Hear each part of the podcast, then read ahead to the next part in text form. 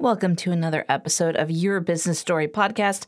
I'm your host, Kristen Spencer, and I want to ask Have you ever wondered what goes on behind the scenes when it comes to diversity, equity, and inclusion? In today's episode, you are going to find out.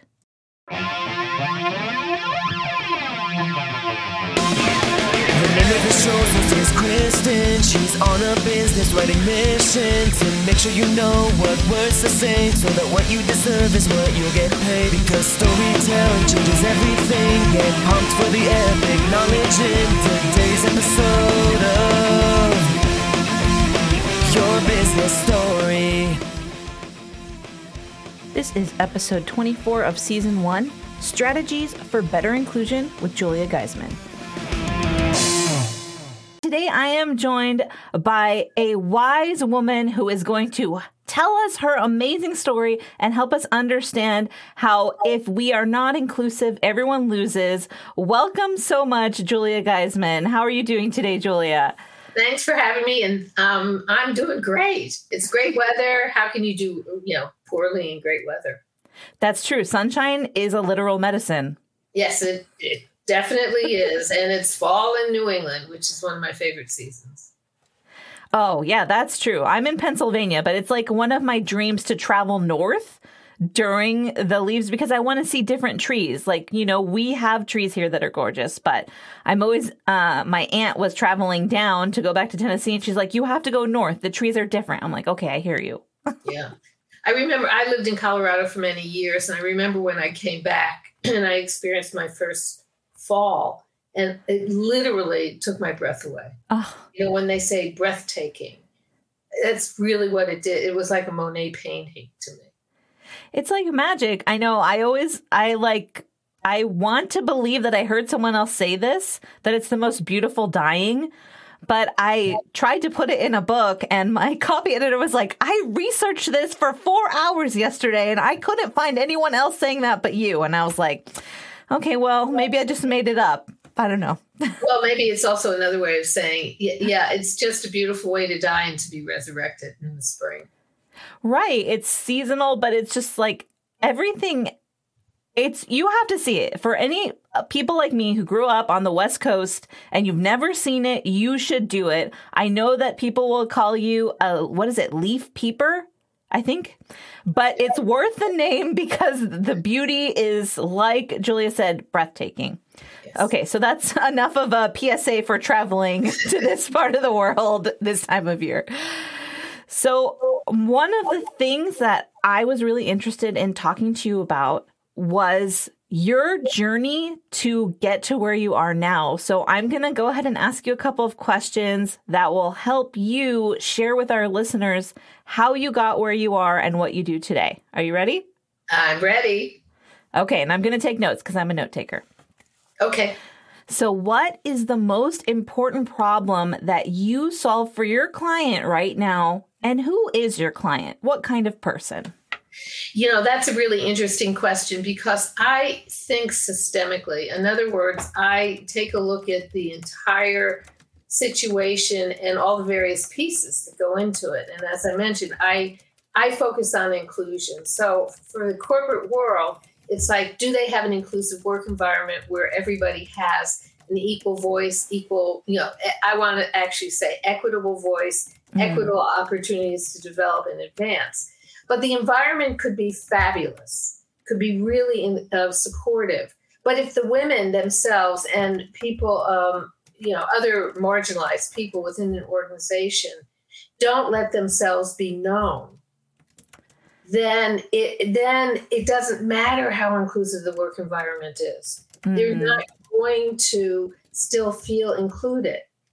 It's a it's a slippery slope. Conversely, if an organization is excluding people, which costs them significant monies between, you know, um, attrition, between lack of innovation, um, between, you know, with the reputation on the street of not being a particularly great place to work, it costs them money. But if the people, you know, women and other, again, other people who are passed over, are uh, you know are really in their game and really present but the organization ignores that. Hmm. Then what happens is they will leave. And anytime a, um, an employee walks out of a, of of a of an organization, they actually the organization not only in addition to having the expense of replacing that person, but the IP walks out and in the intellectual property, and sometimes, oftentimes, the clients are taken. They leave too. So it's a it's a it's a combination of both. And Right. given the way we have behavioral expectations all around, everybody has them Yeah. um, based upon unconscious biases and negative stories that we have going on, especially for women, between our ears, it creates a really interesting conundrum for women, particularly. Right. And would you say, because I know it's always like one of those things we talk about is the expense, right? The physical expense that exclusion causes. And I mm-hmm. love how you said that there's also the IP that walks out the door because it's true. I feel like a lot of inclusion specialists, though, are really vocal about the monetary expense because it's a way to wake up corporations and say, hey, you're doing yourself a disservice by behaving this way. Uh, yes and no. The as far as the the focus, financial focus, you you can talk about financial impacts, but here's here is the crux of the matter. You have to have data regarding the environment, objective data Mm, that will really identify those areas where there are, I would say, leaks, significant Okay. leaks, where the organization is vulnerable. And then you can come up with a solution that will actually enhance the organization, which will then impact profitability. So, you know, we all have knee jerk reactions to Right. ideas that don't align with our own thinking mhm. or that challenge our thinking, that may Right. challenge our, in- our, you know, our intellectual capabilities. We always say no to that as opposed to having a curiosity. We do that with people as well. Knee jerking through, oh, that person, they don't have the same pedigree, they have didn't go to the same schools, etc. Therefore, what they see and what they bring to the conversation is less important than people that I know. And then finally, it's we do it. You know, it's a matter of stepping out of our comfort zone. You know, and how many people are willing to step out of their comfort zone and fail? Because when you yeah, because it's a learning it's a learning opportunity.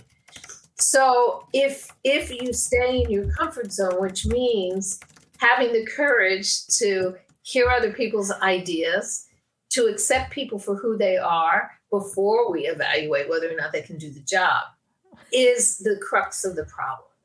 Okay. And that's organizationally and that's individually. So you think a lot of it has to do with improper assumptions? Is that a fair thing to say? yes. we we live our lives based on, on assumptions. And I don't know about you, but my mother taught me how to spell assume. Yes. I have You a know, whole it- chapter titled that in my previous book. I was like, I'm just going for it. yeah, no, no, it's true. And here's here's the real problem.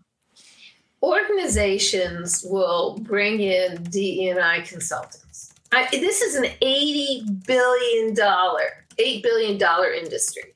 wow. Eight billion dollars, if not more, and the needle has not really been moved um, substantially.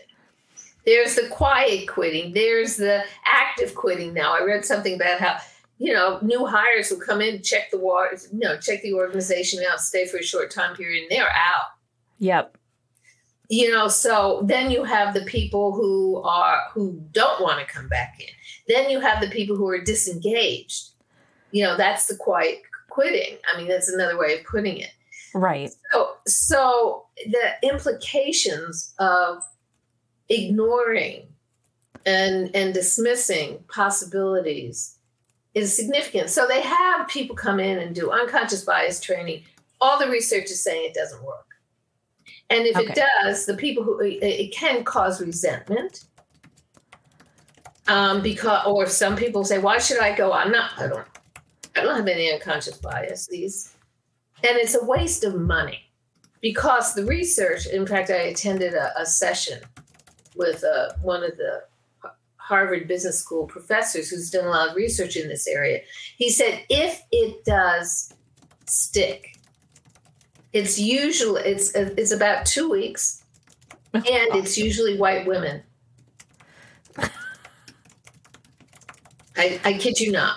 I believe, I mean, it sounds awful because I believe it, right? If it sounded outlandish, I wouldn't be offended. Well, but that's what it is. And then organizations will do all these different ERGs. Well, it's kind of checking off the box because there's no substantive change. And then organizations will do headcount. How many people did we hire? How many people did we promote? How many people are in, you know, various positions within your organization? And then they'll do engagement surveys. This is how they measure the impact of inclusion. Oh, Oh, DE&I, the success of their DE&I initiatives. And Okay. the data, you know, slicing and dicing the data and so forth and so on. So I, for years, have said, guess what, folks? It's not about engagement, it's about perception of the organization. The overall perception. Because what happens is I may have a fabulous experience the person next to me may not. Because that's, and yes, individual experience influences the perception of the entire organization. So this is a, this is one of the big problems. That, that you know, companies throw money, significant money, significant money at DE and I right. without number one having a true authentic commitment to it check off the box and number two to to show th- they're a good group Right. you It's know? not sincere. Is that what you're saying? Like they're just doing it to appease people. yeah and also i'm not sure they really want to see what's under the hood you know because i know a number of chief diversity officers who have been hired especially after george floyd's murder there was an uptick in Right. you know hiring de&i people but they don't have resources Right. They can't actually do anything. I was, I don't know if you've seen, there's this whole documentary called, um, oh gosh, what's it called? But it's about Victoria's Secret. And they do, and there's also one about Abercrombie and Fitch, which were um, created by the same person, right? right And they interviewed both the DE and I officers, and you could tell they they couldn't do anything. Like they interviewed all these diversity experts, and then they would interview them, and basically their diversity work ended when they got those jobs. Opposite of what it should be. Yep. Yeah. So, how would you? So, the next question you already answered, which is what is the biggest pain your client is in right now, and what do they think they need to do to solve it? And you're saying they think they just need to do like make these n- like a certain number of diversity hires. They need to do these unconscious bias trainings, and none of these work. So, what do they actually need to solve this problem? You said it's about perception, but how do they address that? Mm. Well, of course, I'm going to be very biased in my response to that. Okay, but Um, I welcome your bias because your ideas are valuable when we're pulling ideas together, right? Yeah. well, I think so. Other people may challenge that. Um, look, you have to be willing to understand the perception is the critical piece because when you take a look at all the HR activities, they are all designed to create a perception of the company as being a you know a great place to work. Mm, That is the whole essence of HR. But but and it's perception, right? Right. But there is no benchmark Mm, for understanding again because I think systemically for understanding the, the impact that the totality of those programs have on employee perception. So when uh, the the uh, the scorecard that we have is based upon is looking at all of the functions within HR, the culture, development, advancement opportunities, as well as the overall work environment from having the support people need in order to really succeed in their jobs to feeling psychologically safe to feeling heard etc so when we our our questions or statements are really around the organization has senior leadership does my uh, management does. And it's not about my manager it's about the general perception of management.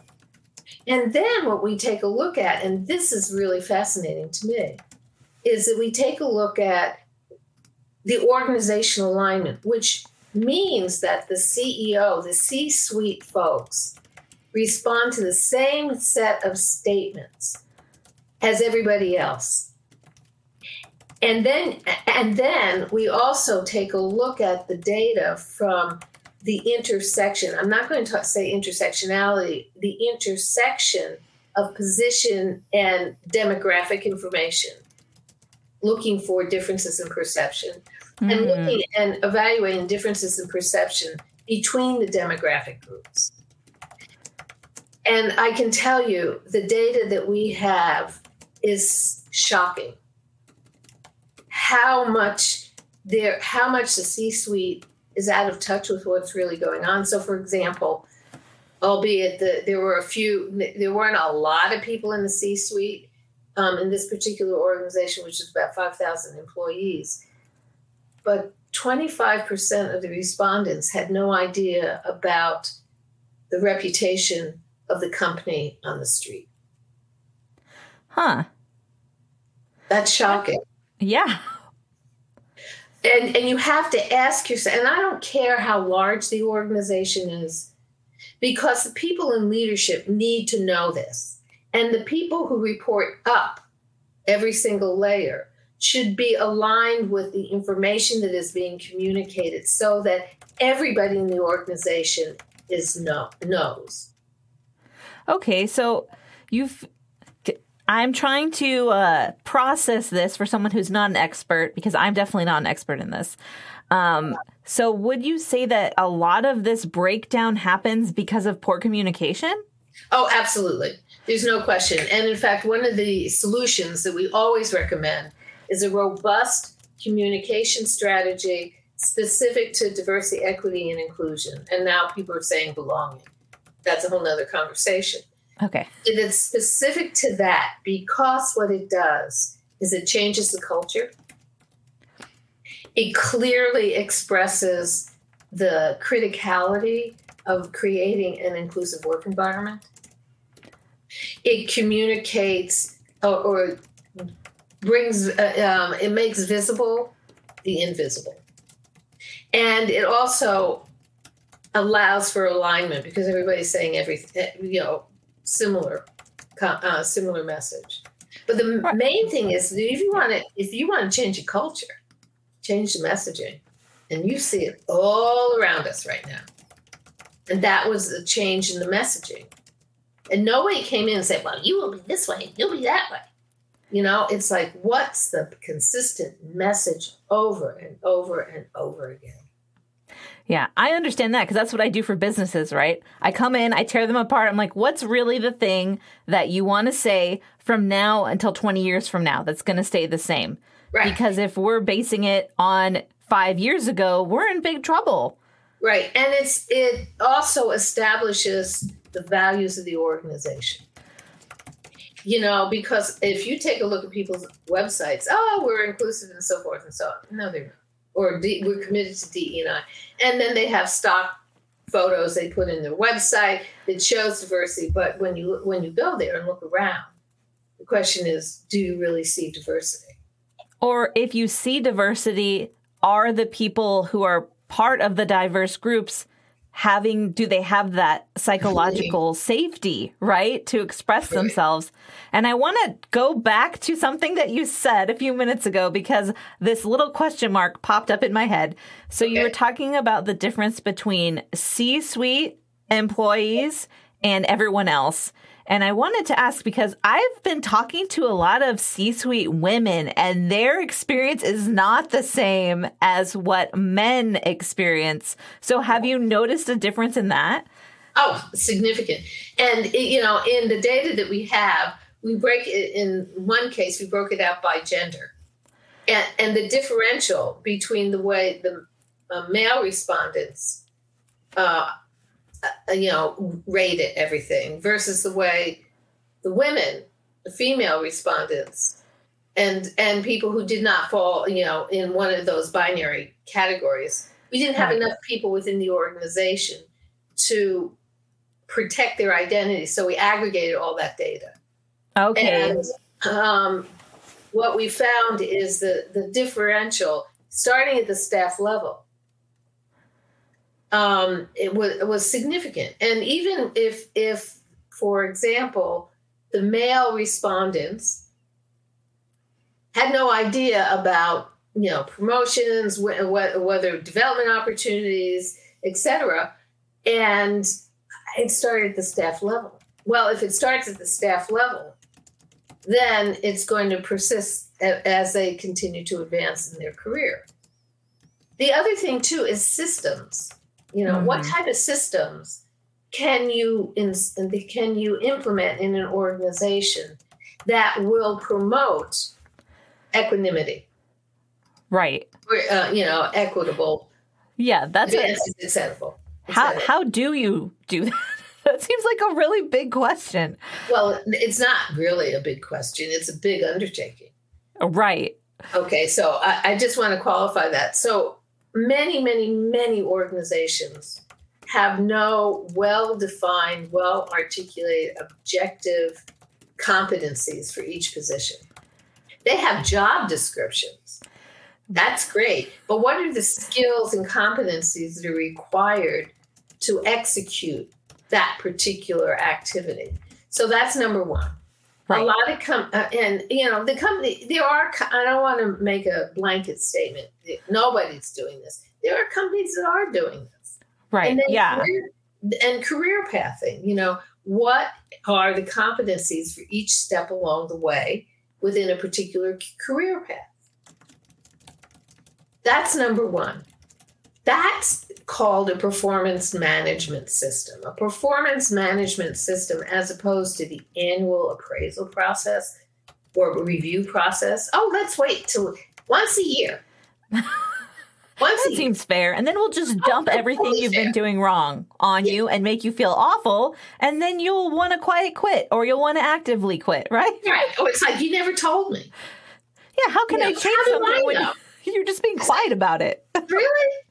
So, you know, performance management system, a, a really good one, is really around developing the individual and uh, fostering an ongoing conversation between the team player or team member and his or her or their manager and having goals uh, it's a development conversation.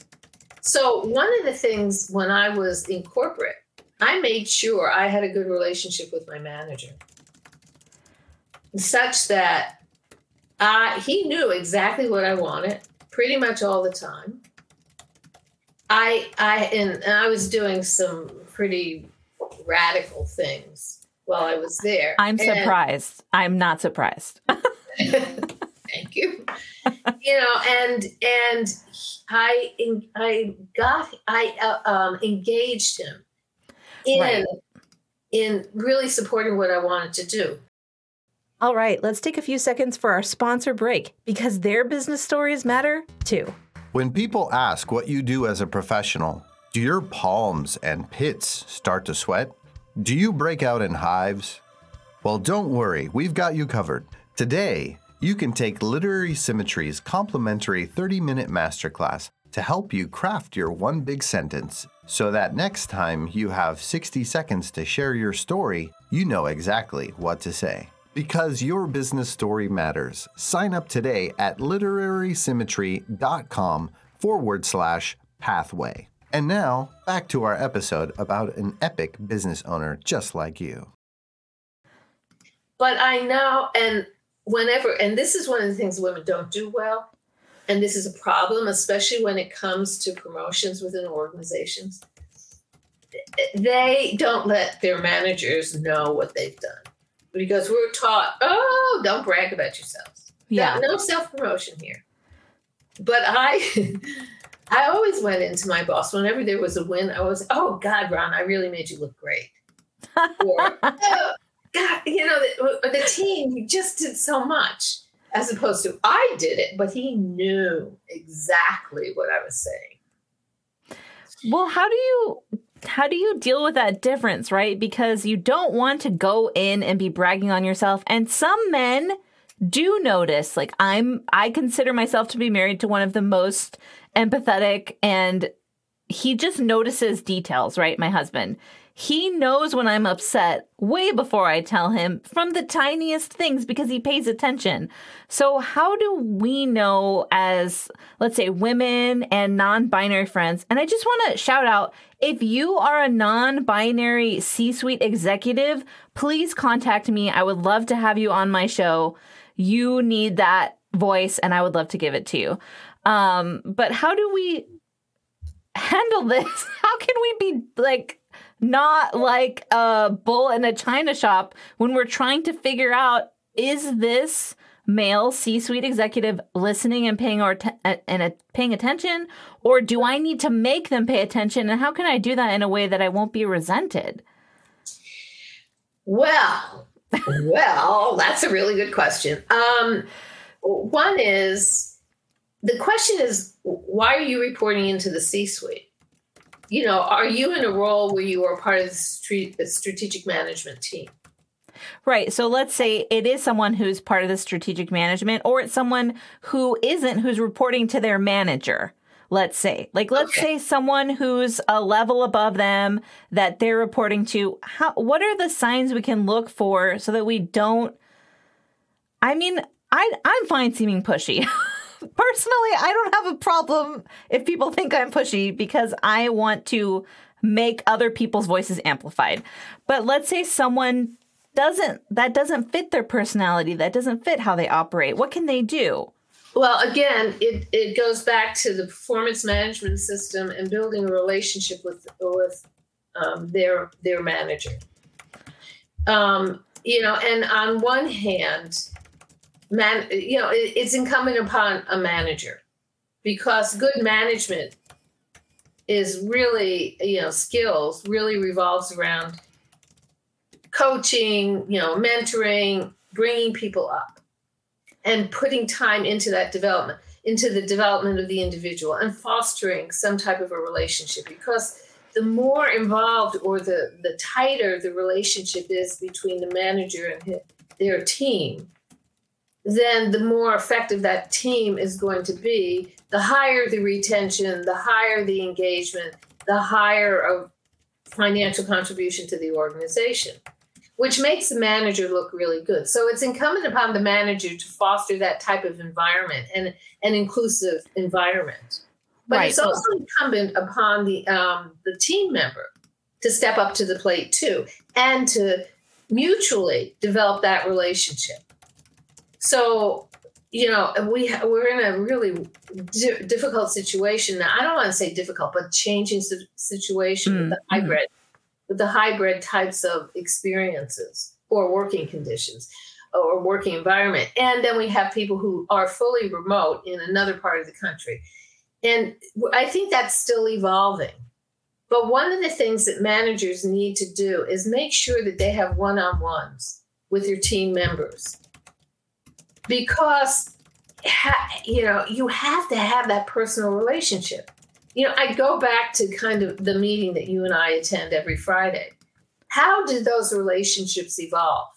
You know there's been time and people reach out to other people. Right. You know so you can you, you know, if you're a team member and you you want your man, reach out to the manager, your manager, and say, hey, I, you know, I'd like to kind of sit down with you for a quick conversation. Just kind of see, check in, see where we're at. What are some of the goals? How can I support the goals, etc. That's number one. Number two, this was a brilliant thing I heard. I think on This American Life. Okay. They, they were talking about a woman who was a community activist in, I think, upstate New York. And she was, she just had the city council by the cojones. She always got what she wanted. And what, her technique was to go in, ask a question with a demand. In other words, and I'm, I started doing this.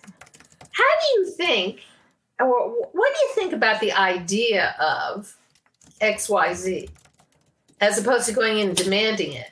Just say, Okay. now, what do you think about this? And so, you know, one of the things that I started doing is, do you think that this Right. would be a valuable workshop for other women? Well, you're giving them a chance to take ownership over your clever idea. I love that it's sneaky and so smart at the same time. Yeah, it's asking a question but making a suggestion. Right. But you're making it seem like, hey, do you think this is a good idea? And then they're like, oh, yes, this is an amazing, great idea I had. Right. So that's that's one way of letting people know. Or another another way is saying, you know, saying, you know, very gently and offline. I, I'm. Were you aware that? Right. You know, because it's not about combative; it's about confronting. And confronting simply means looking at. Combative means going at, going for the jugular. Right. You're not looking for a solution when you're combative. Yeah, you're blaming. Yeah. So there are a number of things that, so for example, in meetings, I have a whole workshop on inclusive, building an inclusive mindset. And it revolves around five behaviors that everybody knows. You know, rather than saying, oh, here, you need to acquire a new skill, what we're doing is taking existing behaviors or skills and putting them in a different context. Okay. I like Okay. that. So everybody knows what it is to be curious, right? Do you know anybody who's not curious? No, Okay. I don't. we all know what it is to be collaborative. Mm. You know, if you play on a sports team, you got a team working together. That's collaboration, right? True. Yeah. We all know what it is to adapt our communication style in order to get what we want or in order to be more effective. So, for example, you might communicate one way with your family, another way with friends, another way with um, professional colleagues. We adapt our communication in such a way that we can get the message through. So, everybody knows how to do that. I call it communication savvy. Right. The other is commitment. Everybody knows what it is to be committed to something. Whether or not, you know, there's certain contexts in which people don't want to be committed, but fundamentally everybody knows what, what commitment. They know what it means and they know what it looks like. Right. Yeah. And they and they know what it feels like. Yes. Okay. And finally, courage. Now, everybody at some point in their life had courage to do something, to step out of their comfort zone. It took, you know, internal fortitude. You know, whatever it is, we all know what that feels like. Right. And we all know what the what ensues as a result of being courageous. And we also know what happens when we are afraid. Absolutely. The consequences of inaction. Right. exactly. Exactly. So when you start thinking about those those types of behaviors, we all have them. So what does it mean to be inclusive? Well, one is to be curious and ask questions rather than knee jerk no. The other is having the courage to be collaborative Mm, because it takes and actually all of this takes courage fundamentally. You know, right. having the courage to to let other people participate. You know, I we all have friends like this, and we call them high control people, right? They don't let you. They don't let you participate. They have to take over everything. Right. right. They're like, oh, that's not the way I would do it. AKA, it's wrong. And you're like, what? Yeah, exactly. Hello. Um, maybe maybe wrong for you, but not wrong for me. Right. So we all know what it is to be collaborative, but it takes courage to step back and trust other people and to trust the dynamic. And oh, by the way, when you collaborate, it's not one and one equals two. It's one and one, uh, you know, one plus one or one plus one equals 11 because you remove that thing that isolates the numbers. So, so there's an exponential um, learning and uh, creative problem solving when you're col- collaborative. Um, and usually a better outcome. And then, as far as commitment, we do know what it is to be committed, and it takes commitment to be to have an inclusive mindset. But in the end, it's really commitment to yourself, because in doing all of this, you're going to gain as an individual. And then courage, as I said, courage is really kind of the underpinning of all this, but it's all held in a container of empathy and self awareness. If you're not self aware, it doesn't matter. Nothing will shift, help you grow. Nothing. That's true. If you're not self aware and understand your impact on other people. If you don't have empathy. Yes and accept the fact that whatever is the other person's experience is true for them. It may not be true for you, but it's true for them. And to marginalize that experience is a disservice to the individual and to yourself. So that's amazing. All right, I I just want to. I promised everyone we would get to hear your story. We have about ten minutes left. How did you get into this? What made you realize this is my professional superpower? This is my passion. Oh God, it's a long story because I'm at the yeah, kind of okay, well, wise end of the continuum. No, give but, us the 10 minute version. Like, even if you just want to tell us what was the start, like, what was the spark? I actually think it was uh, growing up, you know, and feeling somewhat like the, like the other uh, for numerous reasons, of which I will not go into. So there's all, and also, I, I was raised in an environment where social justice is really important you know, I, I, remember one one specific situation where I, when I was in college, I bought a, a book for little kids. Anyway, I was standing on a bus corner in Newark, New Jersey, one night, and there was this little girl and her mom, and um, I I wanted to give her the book, but I didn't, and I I told my mother about the situation. She said, "Why didn't you give it to her?"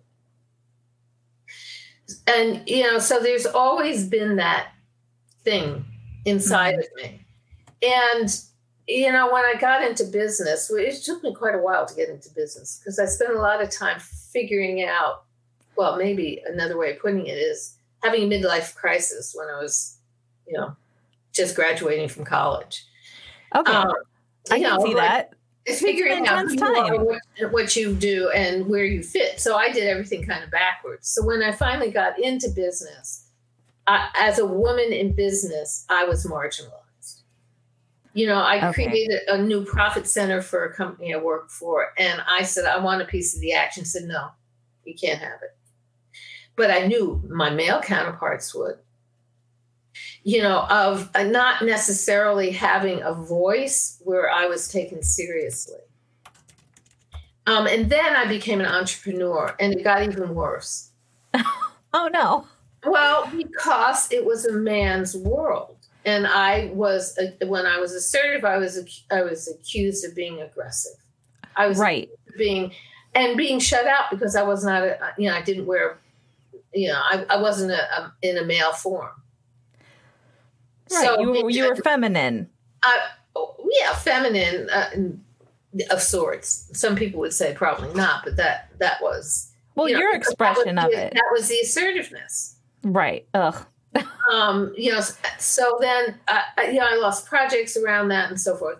So it was really pretty much an uphill battle, but I really didn't think too much about it. You know, I just said, "Well, it is what it is," and I worked it.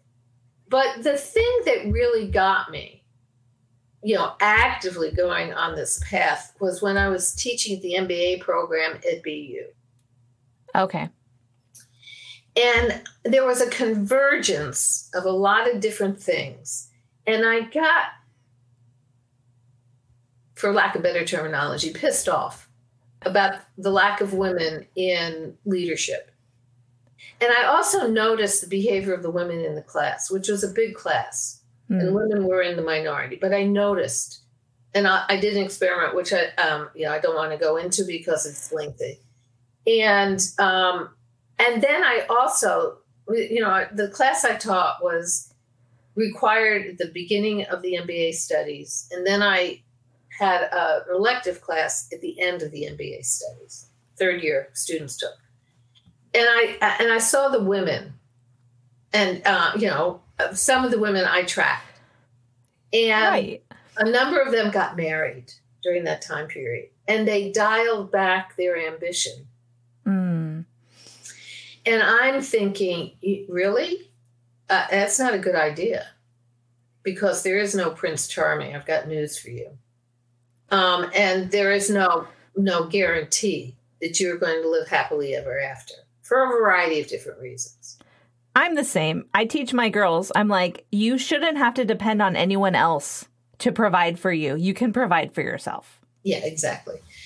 And I was raised with the fairy tales, and then I started looking at Snow White and the Seven Dwarfs, and I looked through the lens of saying, "Hmm, what's the disempower?" You know, just looking at it. Right. And what I realized is that there are seven ne- negative messages in there for women that are completely disempowering. Mm. Oh, yes. I was just rewatching this with my daughter the other day. It's horrifying. yeah, it's horrifying. true. I like when you said that, I was like, click, click, click, click. Yes. What? Every single Grimm brother fairy tale is around disempowering women. And even Shakespeare in Taming of the Shrew was like Kate, you know, the female heroine, right. was Heroine. like heroine, um, was, you know, really dynamic and, and so forth. And yet she had to be tamed.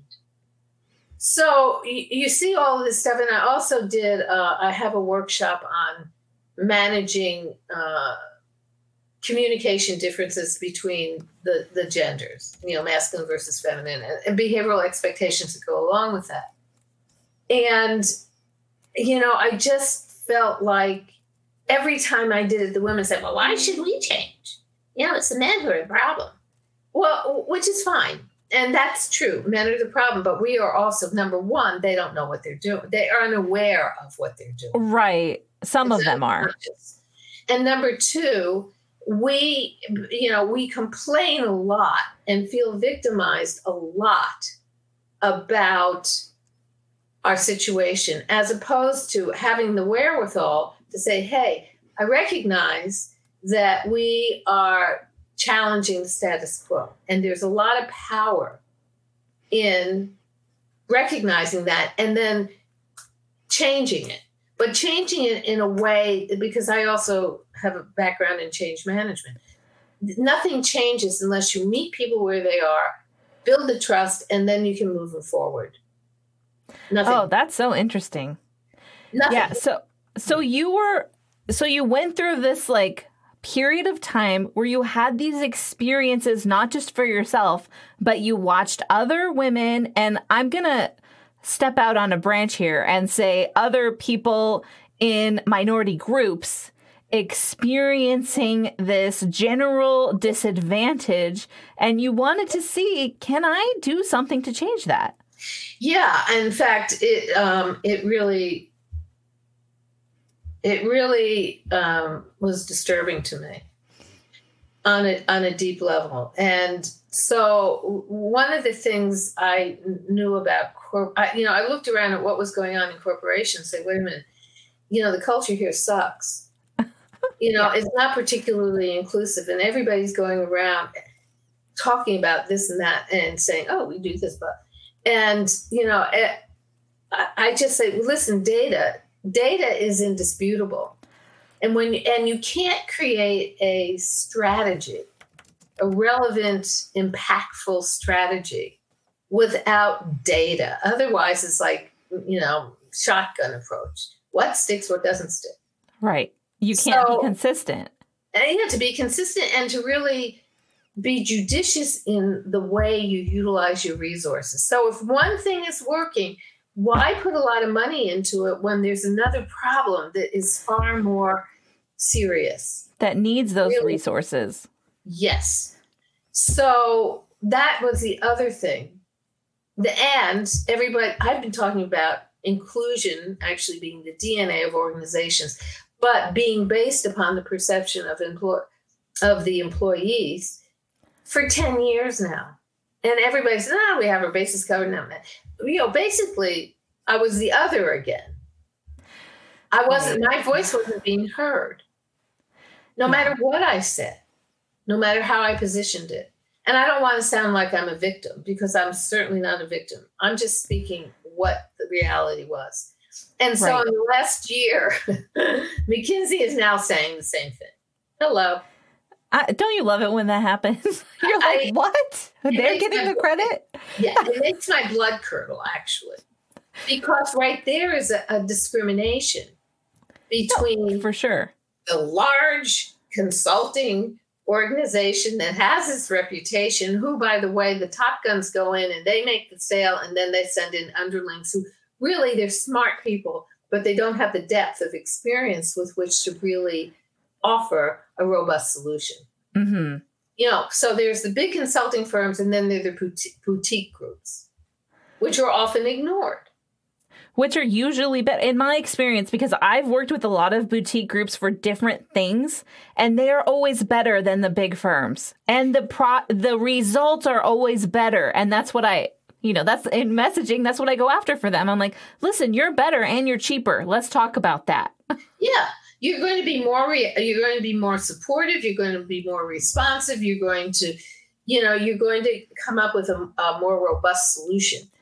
So, but this is another form of discrimination, and it has to do with size, and it has to do with the good old boy network.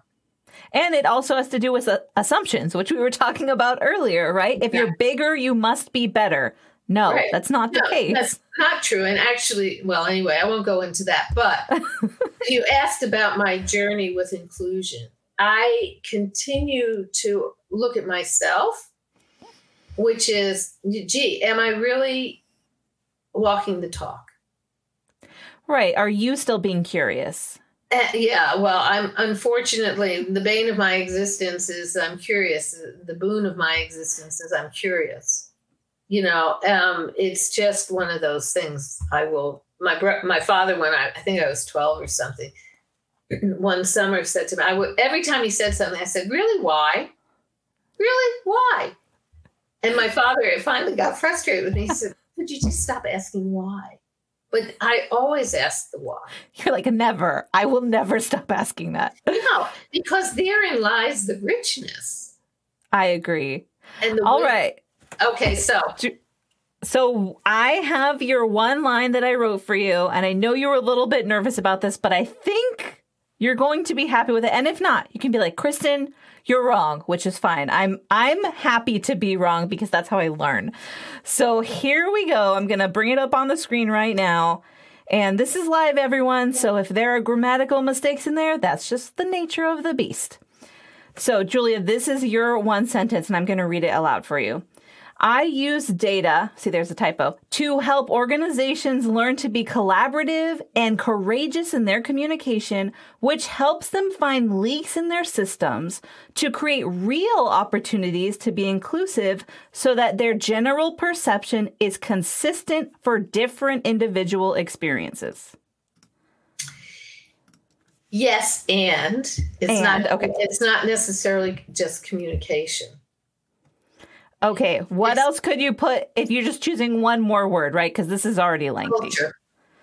Okay, that's great. Communication and culture. Yes. All right. So I will send that to you after the show.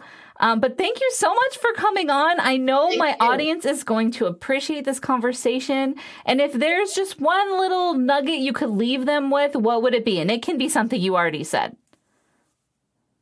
Be curious. Yeah, that's what I hoped you would say. that's right. Be curious, friends. Thank you for having, thank you for coming on here and being your authentic self, Julia. I appreciate that. And for everyone who's listening, please remember that your business story matters. We will talk again soon. Have a great rest of your day. Thank you for listening to my mom's radical podcast. Cool face emoji. And if you want to be radical like my super awesome mom, then you should totes check out her Impact Accelerator. You just need to leave a review of this podcast and screenshot that baby and send it to impact at literarysymmetry.com. And like my mama always says, your business story matters. Hey, I don't sound like that. Let's do Copyright.